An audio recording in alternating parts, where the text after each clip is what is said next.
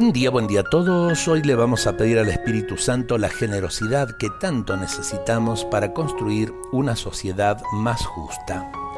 San Pablo dice así, porque Macedonia y Acaya resolvieron hacer una colecta en favor de los santos de Jerusalén que están necesitados. Espíritu de Dios, autor de la verdadera y duradera prosperidad, hoy te pido que tomes a tu cargo mi trabajo y el de mi familia, las deudas y toda la economía familiar.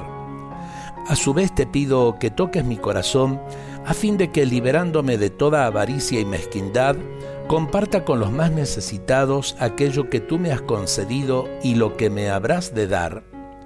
Ayúdame a confiar en que toda bendición material viene de tu divina providencia y en que, en la medida que cada día sea más generoso, también se acrecentarán las bendiciones de providencia y de prosperidad.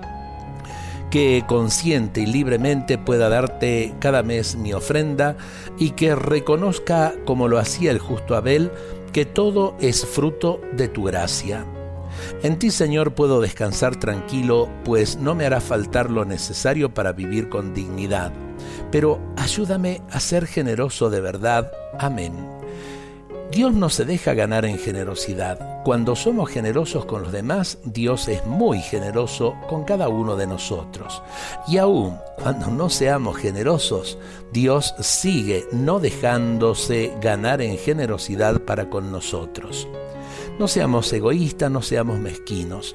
Tratemos de abrir nuestros corazones frente a los demás, ser generosos en la entrega, ser generosos en el dar, porque así vamos a ser también realmente dichosos en el recibir. Dios nos bendiga a todos en este día.